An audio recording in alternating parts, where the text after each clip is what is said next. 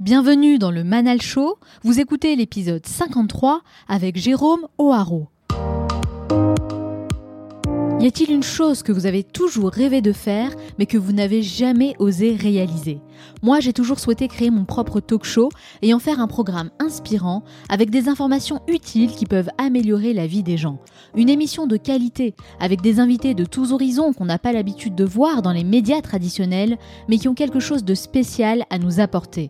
Alors j'ai décidé d'aller à la rencontre de personnalités au parcours atypique qui ont vraiment travaillé dur pour concrétiser leurs projets et qui ne sont pas là pour nous vendre du rêve, mais plutôt nous enseigner ce qu'ils ont appris sur le chemin qui les ont menés à leur propre réussite. Ce n'est pas un simple podcast, c'est une école alternative pour toutes celles et ceux qui veulent continuer à apprendre semaine après semaine et se donner les moyens d'avancer.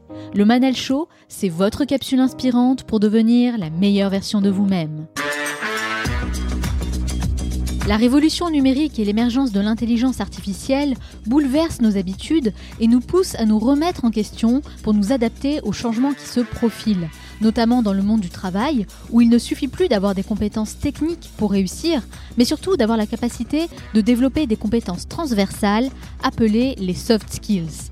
Pour en parler, j'ai invité Jérôme O'Haraud, qui mène des études approfondies à ce sujet depuis plusieurs années et a même contribué à l'écriture de deux livres références entièrement dédiés aux soft skills.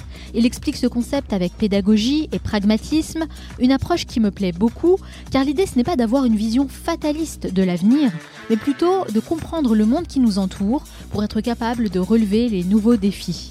Vous allez donc découvrir les meilleures méthodes pour révéler vos propres soft skills et en faire une véritable valeur ajoutée. Dans la troisième partie, je retrouve Onur Karapinard qui a sélectionné un nouveau livre cette semaine et va partager l'essentiel à retenir pour libérer notre potentiel. Enfin, je terminerai cette émission en partageant avec vous les trois conseils à retenir de mon entretien avec Jérôme O'Haraud.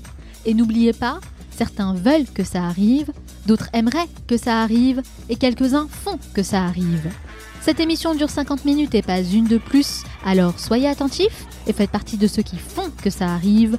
Passez à l'action. Comme chaque semaine, j'ai sélectionné un message que vous m'avez laissé et que j'aimerais partager avec l'ensemble des auditeurs du Manal Show. Et cette fois, c'est Alexandra qui a mis 5 étoiles sur Apple Podcast avec ce message une bulle d'oxygène. Chaque épisode traite de sujets différents mais tous intéressants, inspirants et instructifs. Possibilité de découvrir des univers et des personnalités, autant de fenêtres ouvertes sur le monde. À vos écouteurs, à vous la découverte du Manal Show et attention, état de manque ressenti lorsque Manal se met au vert ou en digital détox. Alexandra, tu fais sûrement référence à la dernière fois que j'ai fait une digital détox, en effet, mais j'essaye toujours de préparer un épisode à l'avance pour ne pas rater notre rendez-vous hebdomadaire. En tout cas, merci, merci infiniment pour ton message, ça me fait très plaisir, et sache que c'est ce genre de feedback qui me donne la motivation nécessaire pour continuer. D'ailleurs, si vous souhaitez vous aussi me laisser un avis, eh bien rendez-vous tout de suite sur Apple Podcast ou sur votre application de podcast préférée. Laissez-moi 5 étoiles avec un message et je vous sélectionnerai pour la revue de la semaine prochaine. Alors soyez créatifs. L'évolution du monde du travail, notamment avec la robotisation, l'automatisation et l'intelligence artificielle, nous oblige à miser sur le capital humain, donc les soft skills. Et c'est pour répondre à cette grande problématique qu'il mène un travail de recherche et d'expérimentation sur le futur du travail et des compétences et l'utilisation optimale du cerveau. Il s'est formé auprès des meilleurs dans ce domaine et il est sollicité régulièrement pour animer des conférences dans les écoles, les universités et en entreprise. Serial entrepreneur, speaker et co-auteur du livre Soft Skills paru aux éditions Duno, il est également champion du monde de mind mapping. Il habite à Londres, mais il est de passage à Paris, l'occasion idéale pour l'accueillir dans ce nouvel épisode. Jérôme O'Haraud, bonjour. Bonjour, bonjour Manal. Merci d'avoir accepté mon invitation. Avec grand plaisir, merci de m'avoir invité.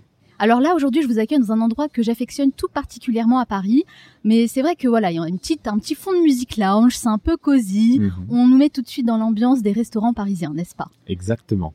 Alors, pour commencer, Jérôme, pourquoi? Pourquoi vous faites ce que vous faites aujourd'hui? Waouh, c'est une très très bonne question. Beaucoup de choses. Alors, je dirais euh, que c'est vraiment par cette passion de, de l'évolution de l'humain. C'est quelque chose qui vraiment me, me, me fascine.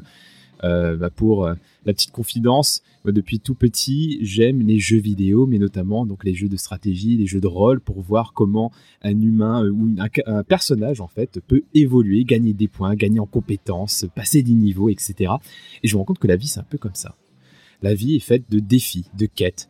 La vie est faite d'expériences, de rencontres, et qu'on grandit. Et, euh, ben justement, bah pour moi, bah c'est ça qui m'aide à me lever le matin. Déjà pour évoluer moi-même, passer de niveau et aider les autres également à passer de niveau eux-mêmes.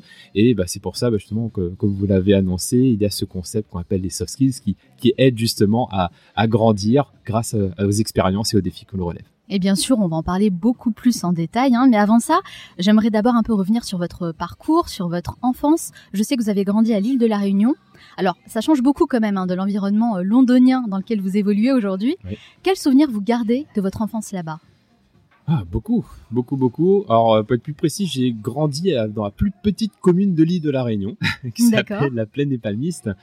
Et, On les euh, salue alors. voilà, les palmis plénois. Et euh, bah, c'est beaucoup de nature, de la randonnée, les montagnes. Ça va être euh, la plage, la famille, les caries, les rougailles, donc la cuisine. Et aussi, ce que ce que je me rends compte, en fait, c'est quand on voyage qu'on se rend compte de ce que l'on a à l'origine en fait. Mm, c'est vrai. C'est vraiment euh, voilà partir pour mieux revenir et c'est pour ça que j'aimerais euh, repartir régulièrement. Et ce que je me rends compte, c'est vraiment cette culture réunionnaise qui est très forte et qui réunit euh, plusieurs ethnies, cultures, religions différentes dans lesquelles on, fait, on vit bien ensemble. Et ça, je me rends compte que c'est très fort à la Réunion et qu'on voit malheureusement un peu moins ailleurs qu'à la Réunion comme en France par exemple. En effet. Est-ce que le fait d'avoir grandi dans cet environnement, c'est ce qui a aussi participé à ce que vous faites aujourd'hui? Hmm, Je pense, je pense qu'il y a déjà euh, le, fait d'être sur une île comme l'île de la Réunion, euh, ça a développé en moi euh, une soif de découvrir ce qu'il y a de plus grand. Et, justement, je me rends compte que bah, cette ouverture, quelque part, avec cette curiosité, a amené donc bah, des opportunités, des synchronicités qui m'ont amené à là où je, je vous en suis aujourd'hui. Alors, c'est vrai que vous êtes resté jusqu'à 20 ans, mais vous avez décidé euh, de parcourir 10 000 km pour intégrer une école de commerce à Paris. C'est bien ça Alors, pas à Paris. Euh, à euh, Poitiers. À Poitiers. voilà, exactement. On a fait l'ESC, voilà, une grande école de, commerce en effet. Et bah, pour moi, c'était la découverte de la métropole. Exactement. Donc, en fait, voilà, j'ai fait une, une, classe préparatoire à l'île de la Réunion. Et, et ensuite, bah, c'était un mois euh, tout seul pour parcourir toutes les écoles de commerce pour faire les, euh, bah, les euros, les euros d'acceptation donc de ces écoles de commerce. Et bah, c'était pour moi le grand tour de France. Et c'est vrai que c'était une expérience assez forte.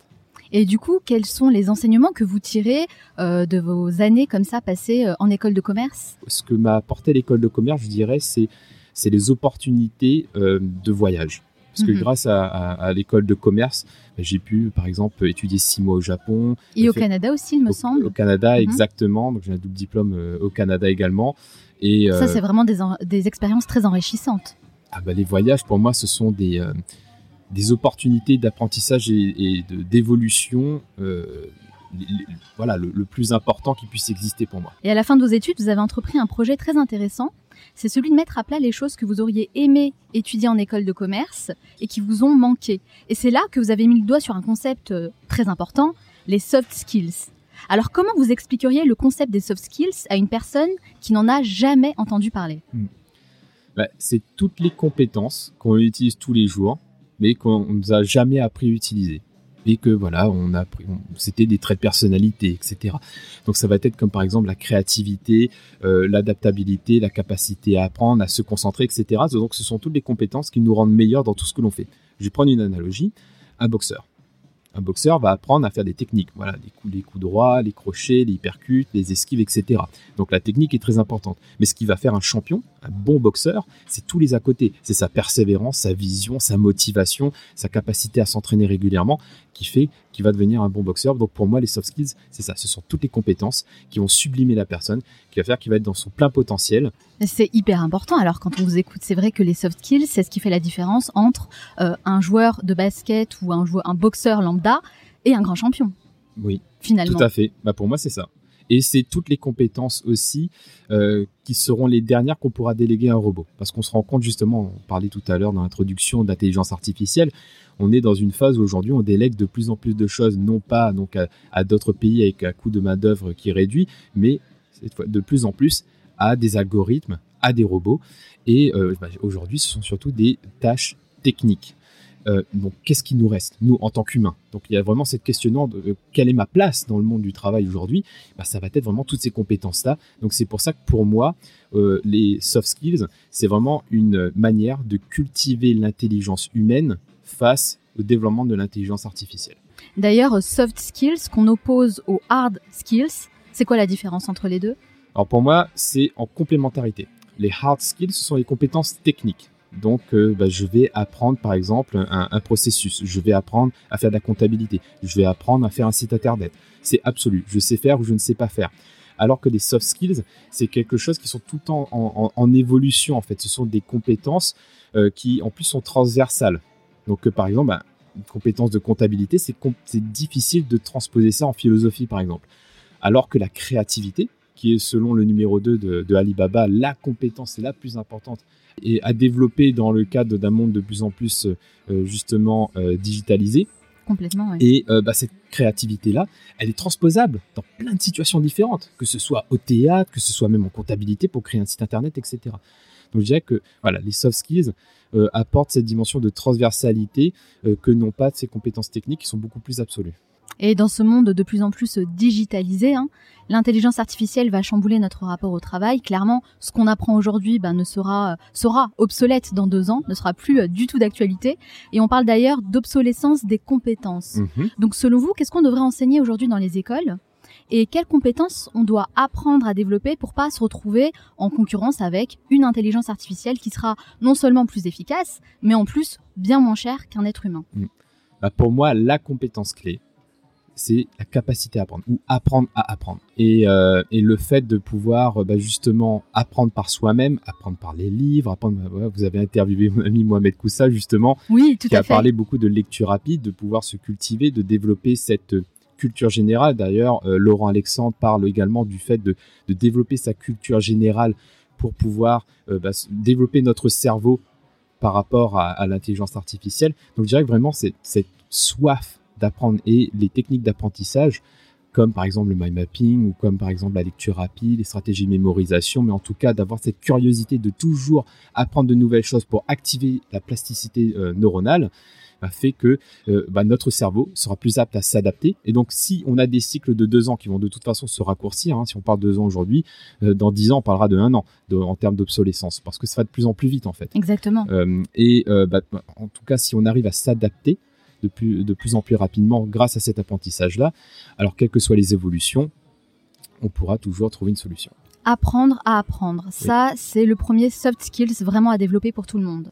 Pour moi, oui, clairement. Il y en a d'autres, mais je me rends compte de plus en plus à quel point c'est important et c'est pour ça que souvent on me pose la question tu fais plein de choses pourquoi tu fais l'apprentissage et soft skills? Bah pour moi l'apprentissage ou la capacité à apprendre est la soft skill absolue qui va permettre de développer toutes les autres soft skills. En tout cas, c'est intéressant quand même d'avoir euh, ça en tête, d'en prendre conscience et d'avoir cette vision à long terme pour pouvoir s'adapter. Et si on prend pas connaissance de ces soft skills et de tous ces changements, ben, on risque d'être vraiment à la ramasse. Et d'ailleurs, il y a un, un rapport, selon un rapport de Dell et de l'Institut pour le futur, 85% des emplois de 2030 n'existent pas aujourd'hui.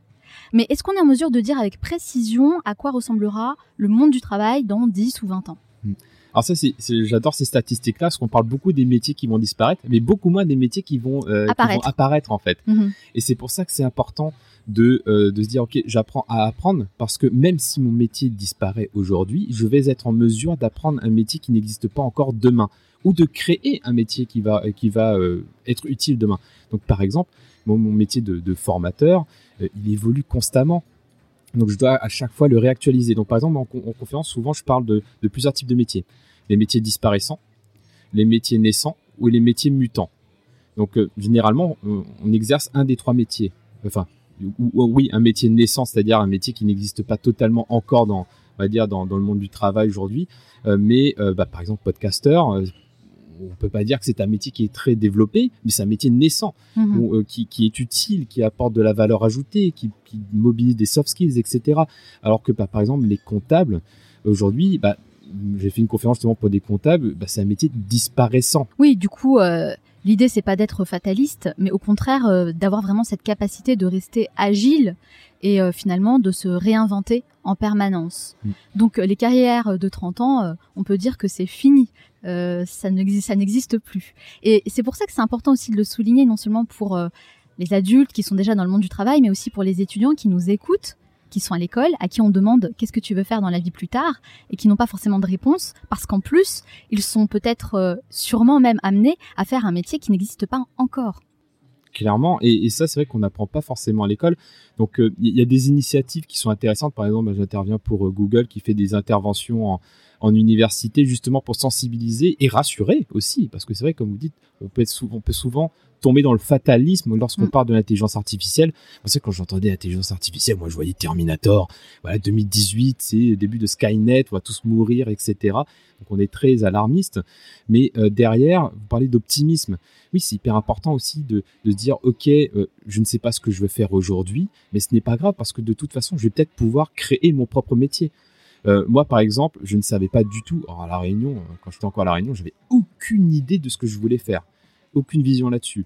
Et même aujourd'hui, je fais quelque chose, mais ça ne veut pas dire que dans trois ans, je ferai exactement la même chose. Je suis sûr que je ne ferai pas la même chose. Mhm. Et c'est pas grave. Le- En fait, le, le fait de capitaliser sur cette capacité à apprendre et sur les soft skills, ça nous donne la confiance d'avancer même si on ne sait pas. Parce qu'on sait que de toute façon, on a nos ressources à l'intérieur qui nous permettent d'avoir, euh, euh, bah, de nous adapter euh, sur l'extérieur et de se sentir bien malgré tout.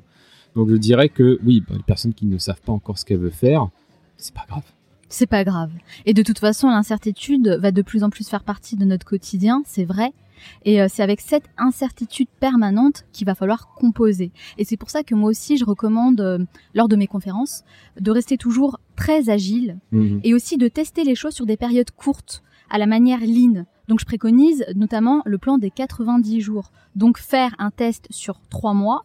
Et c'est vrai que les choses évoluent tellement, tellement vite que je pense même que cette période des 90 jours d'expérimentation tend à diminuer Mhm. pour arriver à 60 jours, voire même à 30 jours dans les prochaines années. Clairement. Oui, bah, je suis tout à fait d'accord avec ce message. Alors on entre dans un monde d'extrême agilité, flexibilité, on l'a dit, et pour appréhender ça de manière sereine, les entreprises adoptent des schémas empruntés à l'armée américaine, et vous faites notamment allusion au modèle VUCA. V-U-C-A. Expliquez-nous cet acronyme et euh, pourquoi c'est important de comprendre et de maîtriser VUCA. Alors VUCA, ça veut dire donc euh, c'est un, un terme anglo-saxon, donc euh, volatility, qui veut dire volatile. U for uncertainty, donc euh, incertain. C for euh, pour pardon complexity pour la complexité. On peut continuer en anglais hein, si vous. Et A pour ambiguity, pour ambiguïté. Donc euh, ces quatre, euh, ces quatre lettres, ces quatre mots euh, décrivent le monde dans lequel on vit aujourd'hui, donc qui est euh, volatile, complexe, ambigu, etc. incertain. Et euh, qui bah, justement nous fait prendre conscience à quel point rien n'est acquis. On était encore dans une culture où, euh, voilà, moi j'ai ma sécurité, ça, c'était un mot qu'on aime bien, la sécurité, euh, j'ai ma carrière, mon CDI, etc. Donc je suis tranquille. Mais euh, l'idée c'est de dire, prenez des décisions, avancez, et ne mettez pas la pression si c'est pas la meilleure décision et que c'est quelque chose qui va vous guider toute votre vie. C'est pas grave parce que de toute façon vous avez vos soft skills pour vous adapter, votre capacité à apprendre pour bifurquer. Donc pour moi c'est ça qui se cache derrière cette notion de VUCA, c'est de se dire ce n'est pas stable, c'est compliqué, etc. Mais ce n'est ce n'est pas la fin du monde. J'ai des ressources en moi pour m'adapter. J'ai des ressources en moi pour continuer à apprendre, à pivoter si besoin, et du coup de- d'avancer. C'est à l'antipode du discours qu'on nous a rabâché quand on était enfant. On est d'accord. Tout à fait. Et euh, notamment, par exemple, à la Réunion, souvent, euh, en tout cas dans, dans, dans ma famille, c'était comme ça. C'était ah bah de toute façon, il faut avoir quelque chose de stable, professeur ou travailler euh, pour bah, pour l'État. Ça, c'est le Ah oui, la Le- fonction la publique. fonction fonction publique, tout à fait. Alors ça, c'est parfait. Surtout qu'il faut avoir une bonne retraite. Voilà. Là, vous êtes peinard. Mais moi, personnellement, je sais pas si la retraite va. J'aurai encore une retraite quand j'aurai 80 ans. Moi non plus, je vous rassure. Voilà, donc. je pense qu'on est beaucoup dans ce cas-là. Et dans, dans, ce cas-là, bah, vaut mieux vraiment capitaliser sur ce qui va durer Vraiment, donc euh, vraiment ces compétences. En fait, ce qui dure finalement, c'est nous. Il faut capitaliser sur nous-mêmes, sur nos propres compétences et investir un maximum sur nos propres, oui, compétences et connaissances, notre agilité. Exactement. C'est quelque chose qui va rester, quelle que soit la situation, quel que soit le système. Je trouve que cette vision-là pousse quand même euh, beaucoup de personnes, du coup, à sortir d'une certaine passivité et parfois même d'une médiocrité dans le travail, parce que ça nous pousse à nous remettre en question et être euh, toujours meilleurs dans ce qu'on fait. Donc en ça, c'est un grand challenge, certes, mais je trouve que c'est un défi euh, assez intéressant à relever. Oui, et mais en même temps, c'est vrai que ça, en fait, ça donne envie. Par exemple, je parlais de l'analogie des jeux vidéo, par exemple. Quand on joue un, jeu vidéo, désolé, j'ai un côté geek, hein, euh, on a envie de passer de niveau, on a envie de progresser, parce qu'il n'y a rien de plus ennuyeux que de stagner dans un jeu vidéo. Mais je pense que pour un humain, c'est aussi ennuyeux de stagner dans la vie. Et finalement, avec cette philosophie soft skills, on se rend compte qu'on peut toujours progresser quelles que soient les situations et qu'un échec n'est jamais vraiment un échec, c'est une opportunité d'apprentissage et d'évolution. Et j'irai plus loin, c'est qu'on se responsabilise aussi. On n'attend pas que euh, une entreprise ou l'État ou l'école nous donne quoi que ce soit. Tout à fait. En tout cas, VUCA, ça fait volatile, incertain, complexe, ambigu. C'est encore une fois un modèle qui nous vient des États-Unis. Hein. Mhm. Mais nous, ici en France, on en est où? Est-ce que vous constatez qu'il y a une prise de conscience ou que bah, on est encore à la ramasse? Les deux. Euh, non, je pense qu'il y a quand même des, progrès. Et on le voit par exemple avec des écoles qui commencent à mettre euh, des soft skills dans leur cursus. On le voit dans les entreprises qui commencent à, implémenter ça également dans leur C'est vrai, Jérôme, je suis d'accord avec vous, mais honnêtement, moi j'ai l'impression quand même que euh, bah, ça met du temps. Hein. Ça, on rame et surtout c'est beaucoup de paroles pour très peu de pratiques sur le terrain au final. Hmm. Je vois, j'entends beaucoup de managers parler des soft skills, hmm. mais quand on s'intéresse vraiment au sujet, j'ai l'impression que c'est pas vraiment le cas vraiment dans les entreprises pour les employés en tout cas. Mm. C'est vrai que c'est pas évident de vraiment incarner ça au quotidien parce que, comme mm. vous dites, ça demande de se responsabiliser. Et c'est vrai que dans la culture française, on a une culture du management qui, était, qui est très euh, paternaliste. Il y a toujours le manager qui est là pour, pour décider, pour prendre soin, etc. Ou sur lesquels on peut râler par rapport à la hiérarchie, etc. C'est quand même un paradoxe en France. On ne supporte pas qu'on nous dise quoi faire on ne supporte pas l'autorité. Par contre, c'est indispensable qu'il y ait une personne à qui c'est la faute. Exactement. Donc, euh, du coup, ça déresponsabilise. Et c'est vrai que le fait de se dire, ok, je, je, cultive mes soft skills, donc je me prends en main, ça veut dire que je n'attends pas que les autres me disent quoi faire. Donc il y a une double responsabilité en fait. Il y a une responsabilité de la part du management qui va inspirer les autres à cultiver ces, euh, ces compétences-là. Mais il y a aussi une responsabilité de la part bah, des collaborateurs, quel que soit leur niveau, de se dire, OK, je me prends en main et je n'attends pas que les autres me disent quoi faire. En tout cas, vous, vous travaillez dans ce sens. Oui. Vous êtes le cofondateur de l'APAC, l'Association pour l'apprentissage et le cerveau, et vous organisez notamment les championnats de France de lecture rapide et de mind mapping. Et je sais que vous avez reçu Tony Buzan en mhm. août 2018, qui est l'inventeur du mind mapping. Il est considéré comme faisant partie des cinq meilleurs speakers au monde selon le magazine Forbes. C'est d'ailleurs auprès de Tony Buzan que vous êtes, euh, vous êtes formé vous-même au mind mapping et vous êtes aujourd'hui champion du monde dans cette discipline. Alors, félicitations d'abord pour ça. Merci beaucoup. Qu'est-ce que c'est le mind mapping? C'est quoi exactement?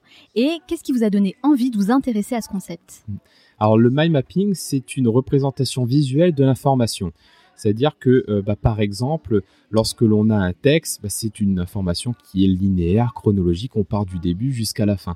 Alors qu'un euh, un, mind map, c'est une carte en fait. Mind map, ça veut dire carte mentale. Donc, euh, bah, c'est très utile pour pouvoir mieux mémoriser également parce que ça reprend les, on va dire tout ce qui touche aux, outils du cerveau.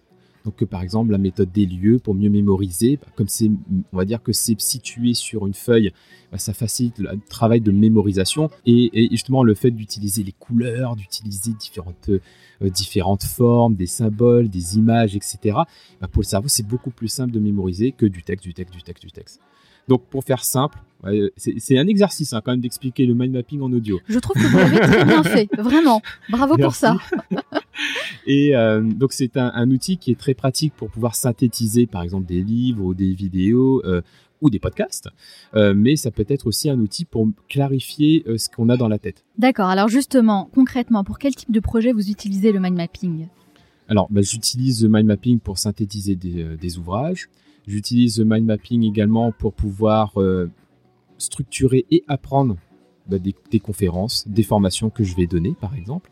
J'utilise le mind mapping également pour euh, structurer mes to-do list et mes projets. Euh, donc, euh, j'utilise également quand je suis stressé. Par exemple, ça m'arrive d'être stressé parce que j'ai une charge mentale trop forte. Donc, c'est-à-dire que j'ai trop d'informations dans ma tête.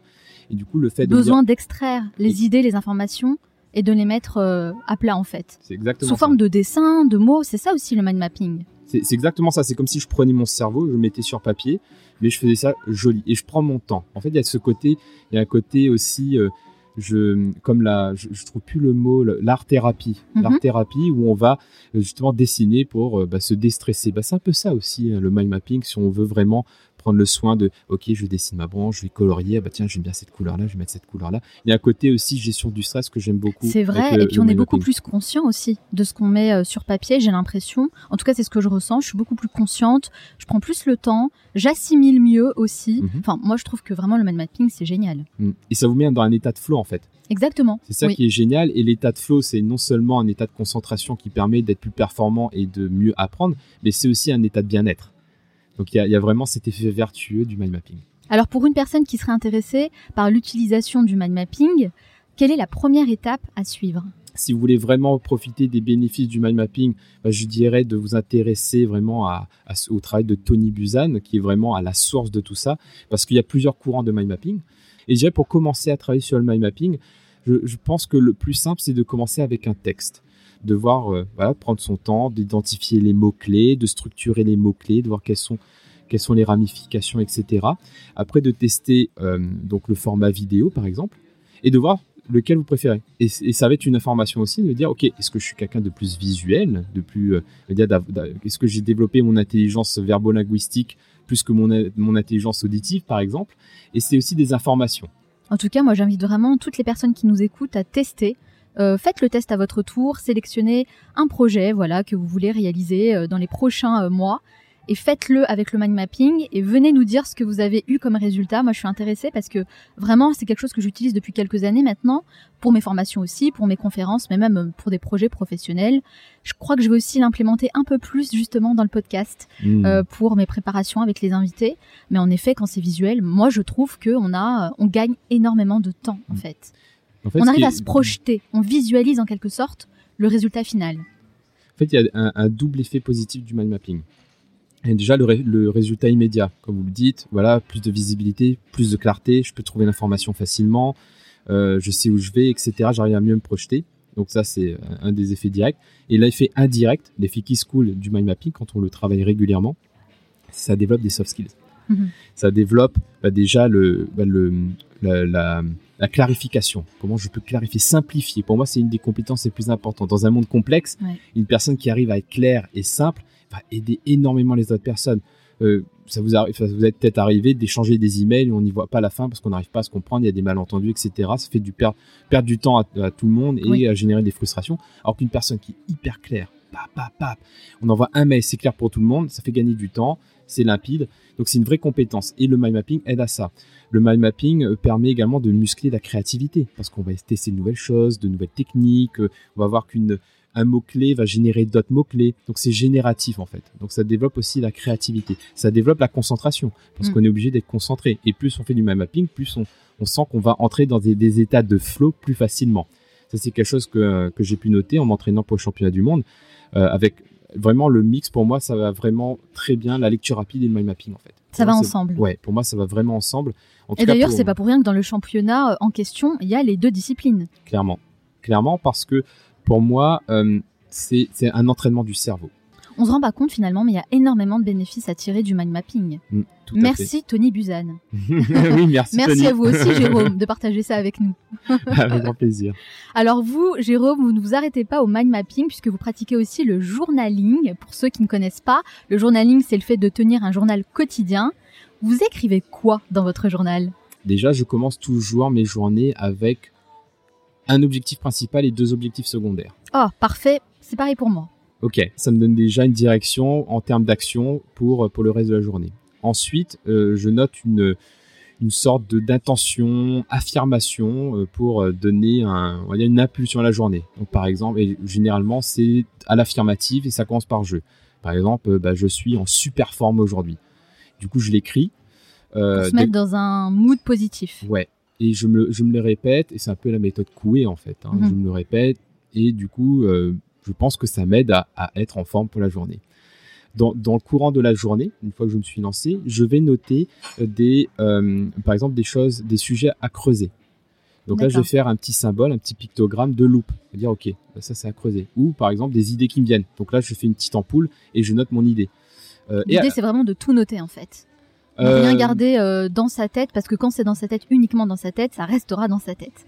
Là, là, vraiment, l'idée, c'est de mettre noir sur blanc toutes vos idées au cours de la journée pour pouvoir, après, prendre le temps d'y réfléchir et de les réaliser. C'est exactement ça, mais je note pas tout, je note ce qui est significatif. Et comment vous faites alors pour euh, sélectionner ce qui est significatif? C'est un peu, c'est un peu un feeling. On sent quand c'est significatif, quand il y a une sorte d'excitation qui monte. Il y a ça, il y a, ça pétille. En tout cas, c'est comme ça que je fonctionne. Si je sens que ça pétille, que ça met en joie, etc., ça veut dire que ouais, il y a quelque chose qui qui, euh, qui, qui est important pour moi là-dedans. Mais ça peut être aussi parce que c'est en lien direct avec mon objectif. Donc ça, c'est tout, le, tout au long de la journée et à la fin de la journée, bah, je vais noter donc des, des euh, bah, trois, trois gratitudes en fait. Trois éléments euh, pour lesquels bah, je suis en gratitude. Que vous êtes reconnaissant. Trois choses qui se sont passées dans la journée pour lesquelles vous êtes reconnaissant. Exactement. Donc ça, c'est votre journal quotidien. Vous faites ça tous les jours. Oui, ça c'est tous les jours. En plus, donc ça, ce qui est bien avec cette pratique-là, c'est que ça développe aussi une soft skill très importante, qui est l'autodiscipline. Oh oui, je crois vraiment que ça fait partie des soft skills les plus importants, en effet. Exactement, c'est ce qui fait euh, bah, qu'on va pouvoir vraiment développer des habitudes, développer des compétences dans la durée. Et euh, bah, par exemple, est-ce que vous savez ce que veut dire kung fu? Non, dites-le moi. Je sais que vous êtes fan de karaté, je crois, non? Alors d'arts martiaux, j'ai fait, en euh, général. j'ai fait 20 ans de karaté, maintenant c'est du kung fu. Et, et kung fu, en fait, c'est la pratique répétée dans le temps jusqu'à la maîtrise. Ça veut dire ah ça oui, d'accord. Donc il y a, c'est vrai que souvent on parle de kung fu, on voit que c'est les arts martiaux parce qu'on doit répéter, répéter, répéter. Mais en fait, vous faites du kung fu tous les jours. Et ben, tout, oui, toutes les personnes qui ont des habitudes, c'est une sorte de kung fu. je sais aussi que vous parlez euh, de l'état d'esprit diffus et de l'état d'esprit focus. Mhm.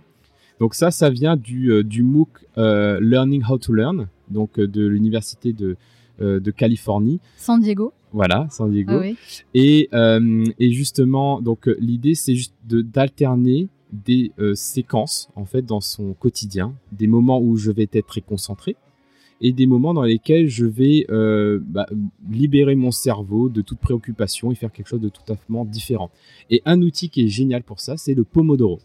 Oui, bien sûr. Le Pomodoro, c'est quoi? C'est je me donne 25 minutes de concentration intense sur une seule tâche. Donc je coupe mon téléphone, je coupe toute distraction. Ça c'est important, je coupe mon téléphone. Oui. Sinon ça ne fonctionne pas. Ouais, ouais non, c'est ça, c'est vraiment je coupe toute distraction, je mets dans un endroit où on peut pas me déranger, il y a personne qui peut ouvrir la porte, etc.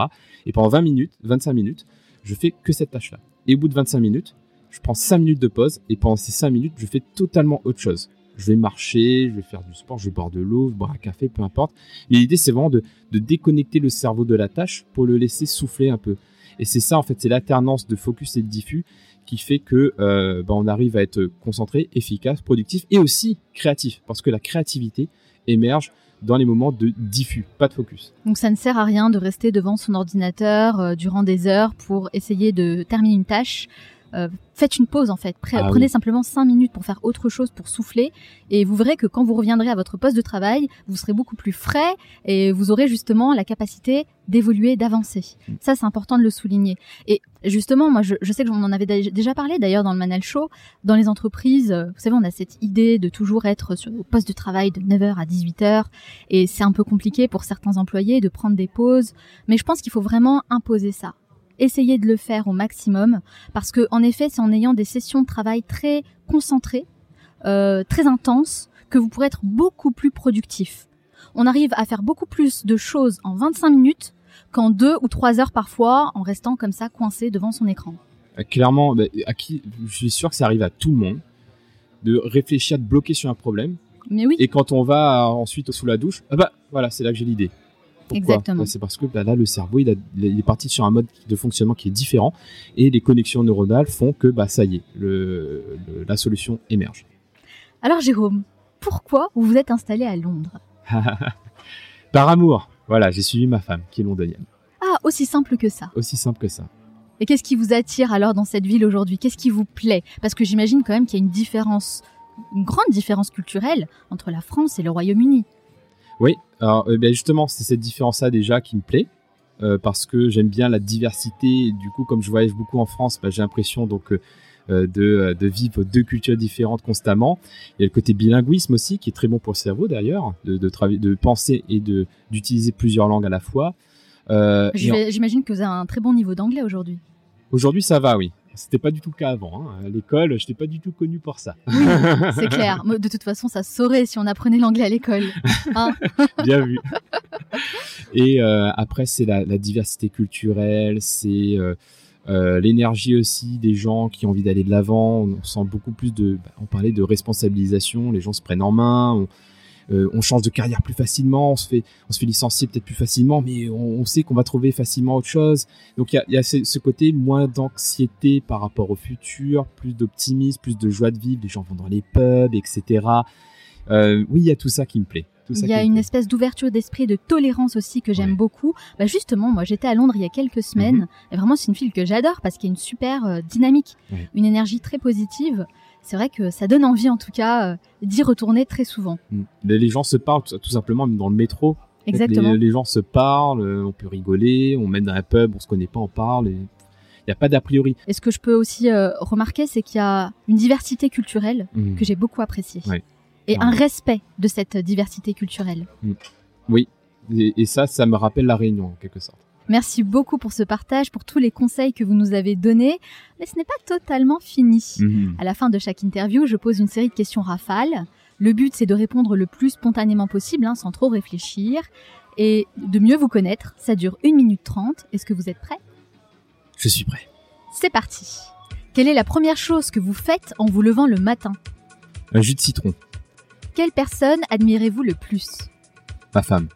Quel est le dernier livre que vous avez lu Le livre de Pierre Cocheteux sur une, euh, une mémoire prodigieuse. Quel animal vous représente le mieux Le faucon.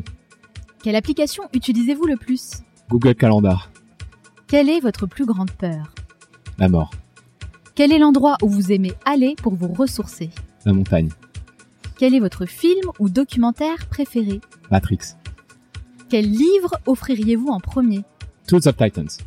Quelle est la mauvaise habitude dont vous aimeriez vous débarrasser? La procrastination. Qu'est-ce qui vous agace le plus chez les autres? Le manque de sincérité. Quelle est la chose à laquelle vous croyez et que les autres considèrent comme une folie? La créativité. Si vous disposiez de 100 euros et pas un euro de plus, dans quoi les investiriez-vous? Des blocs-notes et des stylos. Quelle est votre Madeleine de Proust Quelque chose qui vous rappelle automatiquement votre enfance? Un bon rougail saucisse en brocal. Quel a été le moment le plus marquant de votre vie? Une randonnée qui a mal tourné. Quel est le meilleur conseil qu'on vous ait donné? Fais-toi plaisir. Quel est votre plus grand regret? N'en est pas. Si vous pouviez inviter la personne de votre choix à votre table, disons pour un déjeuner, n'importe qui, hein, sans limite, qui choisiriez-vous? Le Dalai Lama. Selon vos proches, quelle est votre plus grande qualité? La capacité à structurer.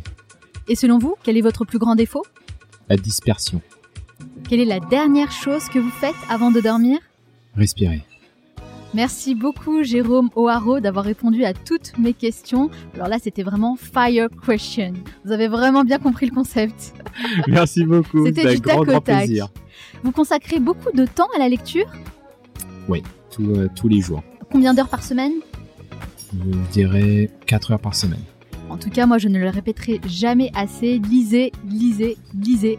Dès que vous avez un petit moment, un temps mort, dans le métro, chez vous, dans une salle d'attente, prenez un livre et lisez, parce que c'est vraiment ce qui va vous permettre d'évoluer. Et laissez tomber Instagram, ça, ça sert à rien. On préfère le livre. On est d'accord. On est d'accord. Merci en tout cas, Jérôme, d'avoir répondu à toutes mes questions, d'avoir partagé vos précieux conseils. Si on veut en savoir davantage sur vous et sur ce que vous faites, où peut-on vous retrouver? Bon, on peut me retrouver sur le site jérôme-waro.com Qui est mon site classique. Sinon, euh, euh, sur Facebook, euh, Twitter et Instagram. Et Instagram. Bien sûr, je partage toutes les références sur notre site lemanalshow.com. Merci encore Jérôme. je vous souhaite beaucoup. beaucoup de succès dans tous vos futurs projets. Ah, Merci également. Merci beaucoup. Salut Onur. Salut Manal. Comment ça va aujourd'hui Bah écoute, super bien et toi Bah ça va très très bien, mais avant de rentrer dans le vif du sujet, j'ai une question à te poser parce qu'on en a déjà parlé hein, dans le podcast. Mhm. Où en es-tu de ce livre? Eh bien écoute Manal, j'ai une bonne nouvelle à annoncer, il est Ah. terminé. C'est vrai? Ouais, ça y C'est est. fini? Ouais, Ah génial ouais. Donc ça y est, le livre d'Onur Carapinard va bientôt sortir. Effectivement, mon premier livre aux éditions Erol euh, va sortir prochainement. Waouh Qu'est-ce que ça te fait? Bah écoute, euh, beaucoup d'émotions déjà d'une part, euh, de voir tout ce travail à- qui est enfin accompli, qui est abattu après Ouais. trois ans de- d'années de, enfin, de, de recherche et d'écriture. Ouais, c'est énorme. C'est euh, pour répondre à une question qui pour moi est essentielle. Le message principal, c'est justement comment de petites habitudes peuvent nous permettre d'aboutir à de grandes réussites. Ouais. J'adore ce, ce sujet, cette thématique. J'ai vraiment hâte en tout cas de l'avoir entre les mains. Et je peux même t'annoncer le titre C'est vrai? En avant-première. Ah oui, alors là vraiment avant-première exclusivité dans le Manal Show. On t'écoute? Eh bien écoute, petite habitude, grande réussite. Ça c'est le titre, pensez comme un mantra. Et le sous-titre, 51 pratiques inspirantes pour devenir la meilleure version de soi-même. Bravo Je valide. valide, je valide. Bien sûr, devenir la meilleure version de nous-mêmes. Mm. C'est génial, bravo. Alors, euh, date de publication? Et écoute, il sort le jeudi 7 mars 2019. Jeudi 7 mars 2019, c'est le rendez-vous qu'on se donne. Mm. Est-ce que tu penses euh, pouvoir m'envoyer un exemplaire Bon, euh, évidemment, personnalisé, Dédicacé. dédicacé? Ce sera une couverture en or pour toi. Ah, en or? T'es sûr? Tu t'avances peut-être un peu trop vite là, non? Enfin, en feuille, euh, tu sais, en pain quoi, pain. Bon, C'est déjà pas mal. Bon, en tout cas, moi j'ai hâte vraiment hein, de découvrir ton livre Bravo Onur. Mais pour l'heure, on va parler d'un autre livre, d'un autre auteur.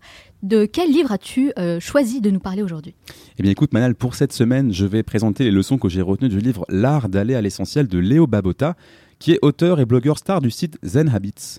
L'intention du livre est de nous montrer comment aligner notre vie sur nos objectifs les plus importants, en découvrant ce qui est vraiment essentiel, en modifiant nos habitudes, et comment cela peut nous permettre de travailler de façon ciblée et productive sur les projets qui nous importent le plus. Bah écoute, ça tombe très bien parce que euh, le livre de Léo Babota est dans ma bucket list. J'ai entendu euh, beaucoup de choses à ce sujet, des de très bonnes choses. Donc quelle est la première étape pour se focaliser sur l'essentiel selon lui? Eh bien écoute Manal, d'après Babota, la première leçon est de reconnaître ses priorités. Car dans la vie, beaucoup d'entre nous n'ont pas pris le temps de définir ce qui est réellement important pour soi-même. On est partagé entre de nombreux centres d'intérêt et nous avons envie de tout faire.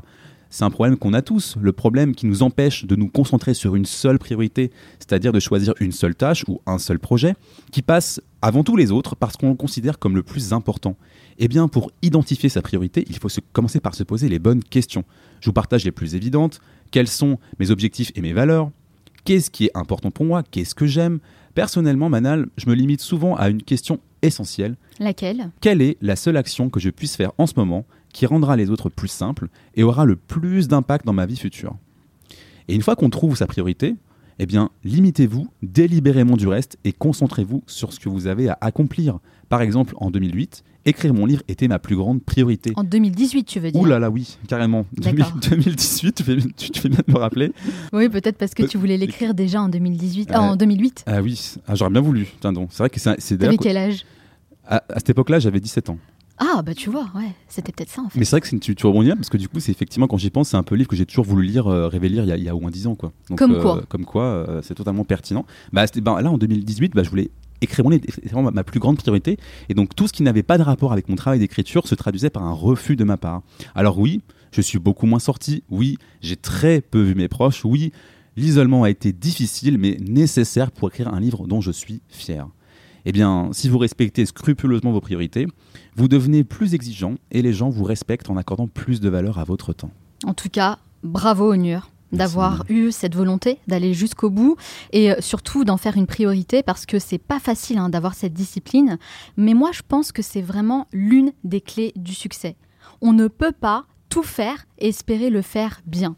Et c'est aussi une grande leçon que moi j'ai apprise de mon expérience personnelle. Donc, euh, je rejoins totalement euh, Léo Babota là-dessus.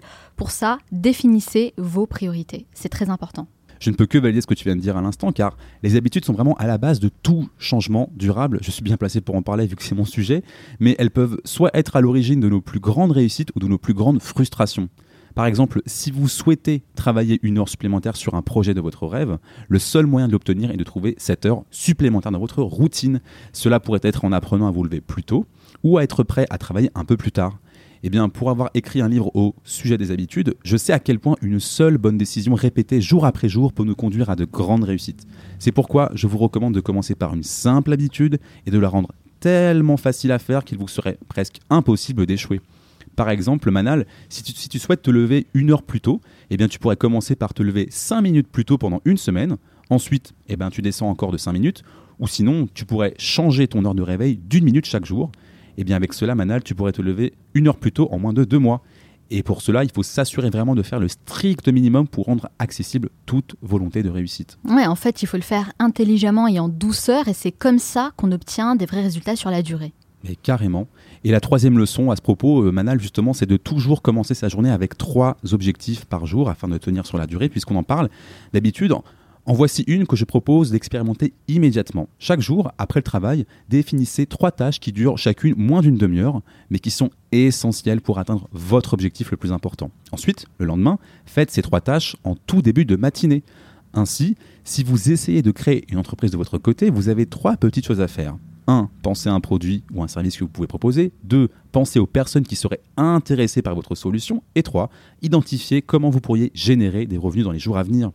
Tout cela peut être fait en moins d'une heure, mais imaginez à quel point vous vous sentirez bien le reste de la journée après avoir accompli les trois tâches qui étaient importantes pour vous.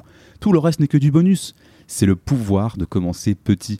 Ne sous-estimez pas les petites actions, car elles s'additionnent chaque jour, se cumulent et finissent par vous transformer pour le meilleur ou parfois aussi pour le pire.